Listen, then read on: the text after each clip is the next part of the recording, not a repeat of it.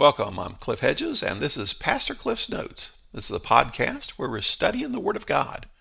We're looking at the Bible, God's revelation to us, given to us so that we can follow Him.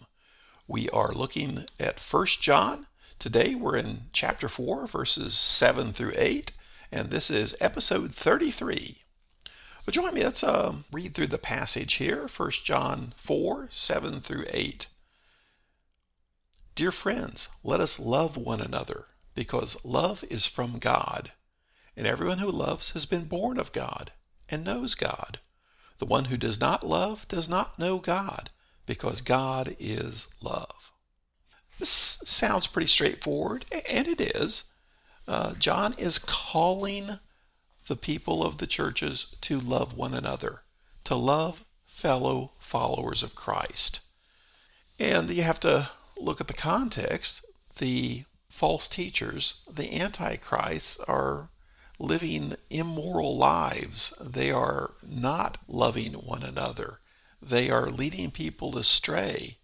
And they're uh, adopting a mindset it doesn't matter how you treat one another. And John's saying it, does matter. So he's calling them to a higher standard. And just taking it on its own, we could get some wrong ideas here. Uh, he begins with just the the challenge, the command. Dear friends, let us love one another. I don't think anybody would argue with that. Of course, we should love one another. And he's already mentioned loving one another a couple times back in chapter 2, verses 7 through 11. He said, Loving one another is the indicator that we're walking in the light.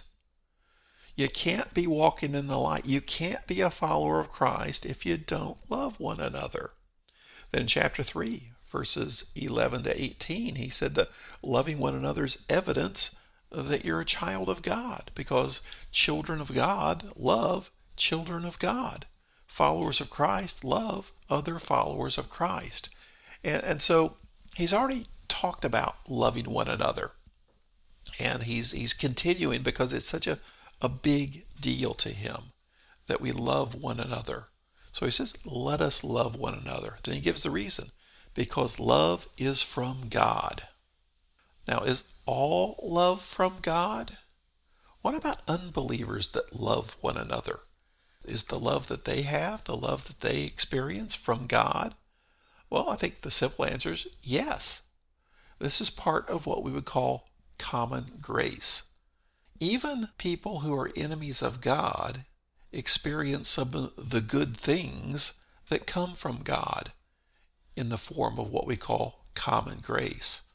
Now, there's common grace, that which everybody experiences, just part of living as, as a human being on earth. We experience some blessings from God, and we call that common grace.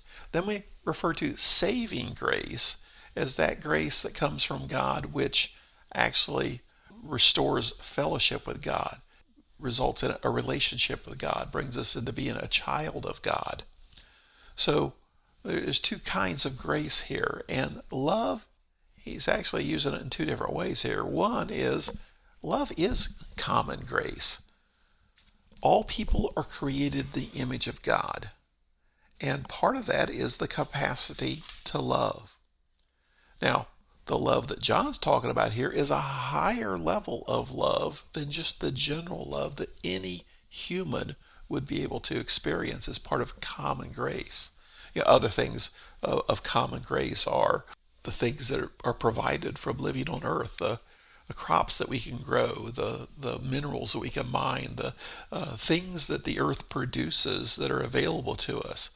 You know, the Bible says that the, the rain falls to water the crops on both the godly and the ungodly. The sun shines to grow the crops on both the godly and the ungodly. Everybody gets to experience these things of common grace. The fact that we have intelligence and are able to figure things out is part of common grace, part of being made in the image of God. Uh, the fact that everyone has a conscience, even evil people have a conscience, that's common grace, part of being made in the image of God. Society, we uh, we often uh, look at government askew, but the fact that government maintains order in society is part of common grace. So, love is part of common grace, but John's calling us to a higher level of love here. In a few verses, he'll talk about the, the supreme example, that is, the example of God's love, is what we should follow. So, love is from God. All love is from God. Now, he's talking beyond just the common grace level of love, love that anybody could experience. He goes on to say, everyone who loves has been born of God and knows God. And he's talking about that higher level of love, that loving one another the same way that Jesus loves us, that God loves the world. That's how we are to love one another. And that is evidence that we are followers of Christ, that we are children of God, is that the fact that we do love one another. Then in verse 8, he turns around and says, The one who does not love does not know God. back to the things that John's mentioned earlier, that the love we have for one another is the evidence that we are children of God. So if we are not loving one another, then we are not children of God because that's the evidence. So the one who does not love does not know God because God is love.